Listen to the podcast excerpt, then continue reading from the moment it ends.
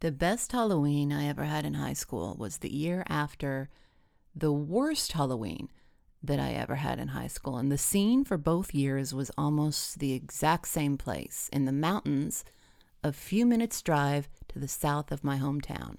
Not the mountain directly to the south, but the one across a valley and just beyond that one called Muddy Mountain. I had gone up on the mountain the bad Halloween with a guy named Jay who was kind of my boyfriend, in that I would drive over to his house sometimes and we would make out in his room with Oingo Boingo on the stereo, and then I would go home, occasionally urged on by the phrase, I'm going to skateboard now, so you have to leave. Jay was pierced at a time when no one was and had a series of tattoos he had given himself. And he was two years older than me, so I was convinced of and intimidated by his badassness and put up with things that I wouldn't have a few years or even a few months later. That Halloween, Jay and I drove up and over to Muddy and sat in an empty campsite that had a meadow sloping down one side and a grove of trees behind it and another meadow beyond that. It was isolated. You had to drive on a dirt and gravel road to get there and then hike in. And it was frankly scary even in the daytime as everything was placed in this sort of eerie, symmetrical, ceremonial fashion. Jay lit a fire, and we tried to set candles up along a tiny cave indent in a boulder, but the wind was really strong. It was actually freezing, being almost November. Jay, the whole drive up and the whole time there, had been telling me stories in dry, serious tones about all the terrible, true, supernatural things that happened in that very area we were going to slash sitting in, involving the restless spirits of wrongly displaced Indians, not yet Native Americans, evil forces that lived inside trees and slowly advanced on you, usually via the roots getting really, really long until it was too late, and then they wound their roots and branches around you from behind, and our own enduring mythological creature, which many people in our area, including my dad, claim to have seen a ghostly panther that walked upright on two disproportionately long hind legs like a man. My contribution to these stories was mainly the phrase, shut up, Jay, but I actually thought it was kind of romantic in this too young and stupid to know better masochistic way, overlapping the pounding heart of fear with excitement. Same for the shivering. Any passionate illusions were broken, however, when Jay went up to get something from the car and I heard the car fire up, and then I heard it back up, and then pull forward, and then, yes, drive away, a story all my friends and family have heard 1,000 times and will continue to hear until such time as I get over the experience, which I predict to be circa never. Suffice to say, Jay eventually came back, and our relationship lasted just long enough for me to get home. And I never spoke to him again but I spoke about him plenty, and today it's only with reluctance I can listen to Oingo Boingo without the negative connotations. Plus, if you ask me for the title of any song, I could tell you Dead Man's Party, and that's about it. I did see Jay around many times after that, though, as it was a small town, and in fact, the closest I got to him was that very next Halloween in almost the exact same spot. I was taken there this year by my friend Triss rather that year. Triss was also older and part of the same crowd as Jay, and even though she had known him forever, and she and I had only been friends a short time, like the rare and glorious, gorgeous girlfriends do, she refused to talk to him after she learned of his October escapade. Triss and I didn't know each other that long. She was a senior and left before the end of the school year. That Halloween was probably the very peak of our short friendship, and we spent it first at the mall getting freaked out by all the babies dressed up. And then we went back to Triss's house and watched The Exorcist, and then Nine and a Half Weeks, and then Pink Floyd's The Wall, by which time we were legally insane and had eaten her family's entire allotment of trick or treat candy. We were not high, by the way. Around Triss, believe me, you needed your faculties intact. Towards the end of the last movie, Triss's mom came downstairs wearing a black judge's robe. You women may want to move out of the basement, she cooed. We're going to be starting the seance upstairs, and a lot of times the energies like to rise up through the cellar, and I haven't cast a protective circle around either of you. We'll chance it, Ma, said Tris. Suit yourself, chirped Triss's mom. Did you want to say hello to your great grandma? It's perhaps not necessary to point out that great grandma was not upstairs. So, is your mom into um, witchcraft? I asked Tris, when all in all the last brick was put back in the wall. Not this month, said Tris. She went to a tarot reader a little while back, and the tarot lady told my mom that she had the potential to be a psychic herself. And my mom bought into it a 100%, so now she's all into this communing with the spirit world. You know who is all into being a witch these days, too? Your boy Jay. He's not, I said. Oh, he is, said Tris, her eyes sparkling. He and Dan and Lazy Eye Seth read some book or some movie and he got all into it. And now it's in their heads that they're going to be this band of warlocks and they're going to summon powers untold to make them fearsome lords of southeastern Wyoming or some such crap. But the thing is, of course, none of them have the attention span of a fruit fly, so they're just making stuff up as they go, and each one is pretending like he's an expert in the dark arts. You should see the three of them once they get going. It's hysterical. Sometimes Gil Curdy's whacked out brother from the college tags along with them and brings all his D&D stuff, and he tries to tell them that it's sacred artifacts he got from a shaman, but mainly it's just those three guys. Hey, Tris added, sitting forward in her armchair. You know what? They've been planning this huge thing for tonight for like weeks. I know exactly where they're going to be. We should go up there. Oh, no. I said, no, no, no, no, no, no, no. Okay, Okay, yes. Yes. Yes, totally yes. Let's go. Oh, we're going to go, said Tris, but we have to wait until dark. Maybe not even as a very small child getting ready for trick or treating was getting prepared for a Halloween night so much anticipatory fun. Tris and I went into her closet and picked out layers and layers of all black clothes to wear. Not difficult. That was her wardrobe anyway. Then we combed her entire house looking for certain implements we wanted to take with us, such as smoke bombs, flashlights, and a megaphone. We narrowed the list down from the ideal to the feasible.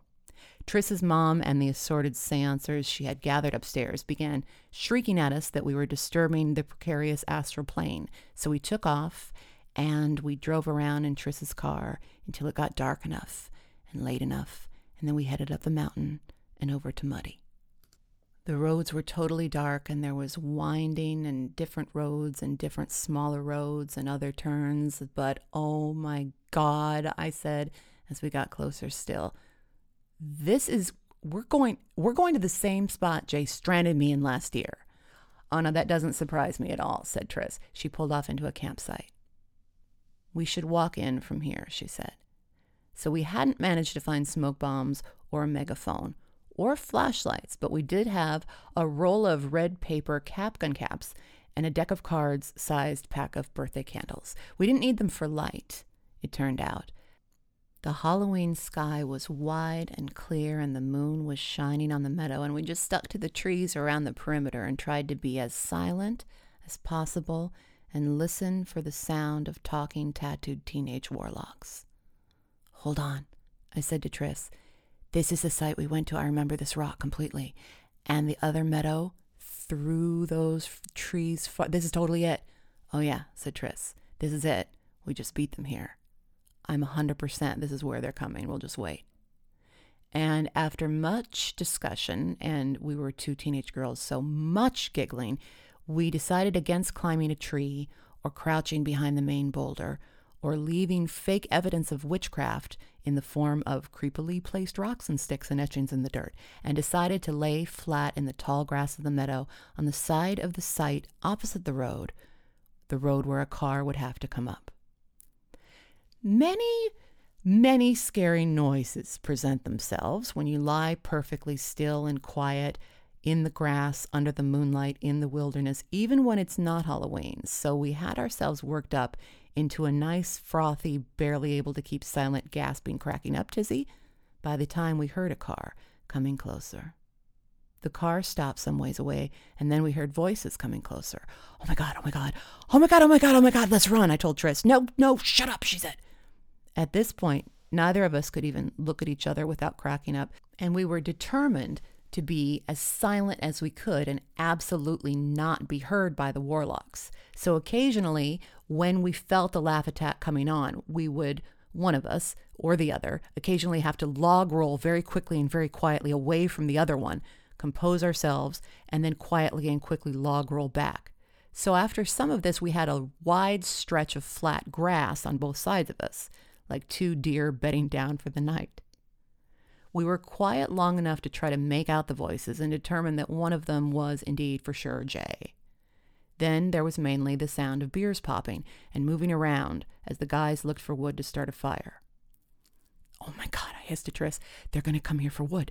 They're going to come over here for wood. It's okay if they do, Triss said, because I'm going to get them with this. And she held up, just an inch from my face, one birthday cake candle broken in half and dangling limply on its own wick.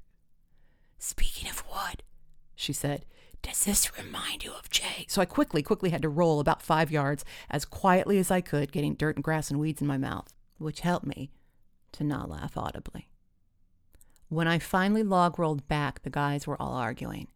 They heard an owl, explained Triss, and now Jay's freaking out. I don't know if that's Dan with them, but I definitely heard Lazy Eye Seth. Oh my God, I totally have to pee. Shh, I told her. It was six times, Jay was saying. I think it was six. If you'd shut up for one second, I could have heard if it was six. And if it was, we've got to get out of here, because that's the omen of death, man. It's not, said Lazy Eye Seth. You're thinking of crows, and it's not how many times they call out, it's how many crows there are. It's one. No, wait. If if it, if there's a crow on your left, it's good luck. It's bad luck if there's one on your right. If it's flying from the left to the right, it's good luck, or if it's just sitting on the right. Shut up, said Jay. It's one owl hoot sorrow, two is mirth, three something something, four a birth, five something, six death, seven heaven, eight hell, nine the devil something smell. Mirth, birth, death, repeated Seth. Oh, yeah, that really makes sense. And dude, it's not owls, it's crows. It's not crows or owls. It's what do you call it? It's it's ravens, said the third warlock. No, it's it's the thing that's like a raven. It's Maggie. It's Maggie something. Magpie. And also the poem you're doing is not right either. It's one's bad, two's luck, three is health, four's wealth, five sickness, six death. See? See? Death, shouted Jay. Yeah, but, said Seth. Woot, said the owl. Seven, that was seven, said Seth. Or that made six, shouted Jay. If you had just shut the frick up, I would know. Maybe it has to be in a row, guessed the third guy. So he'd be starting over, so that would be like one. Which is bad luck, said Jay. I'm out of here. Seriously, guys, if it's a sign their spirit's about, they want us out of here. I've got bad spirits that want out of my bladder, Triss whispered to me, which is when I snorted and didn't roll in time. And I snorted loudly, but not so loud as to be a unmistakably girl human voice. All of the warlock voices fell immediately silent. Roll, roll, Triss hissed, and we began blindly, maniacally rolling to the left, that being the good luck side or the bad luck side being irrelevant. And then we were up and running, all in black, darting around the trees. And I don't know if the three brave bird fellows ever started following us or ran away or not, but Triss suddenly gasped behind me, Rock, stop! And stopped running, scooped something up, and began banging at a tree, which in turn let out a ricochet of gunfire as Triss was holding the row of caps against the trunk and was banging a stone against them wildly. Immediately, bravely, I curled up tight into the fetal position on the forest floor. Moments later, I heard the same exact sound I had heard one year previous that of Jay's car firing up, backing up, and peeling away. It was some time before our legs were strong enough to take us back to Triss's car. Plus, frankly, we were sure the guys were not going to come back. Do you know what? said Triss as we were winding down the last curve towards the city lights mapped out like so many more birthday candles. I bet they left all their beer. One is sorrow, two is fear. Three little shits with no more beer, I said, and we laughed until our temples ached, and we drove straight home as the crow flies.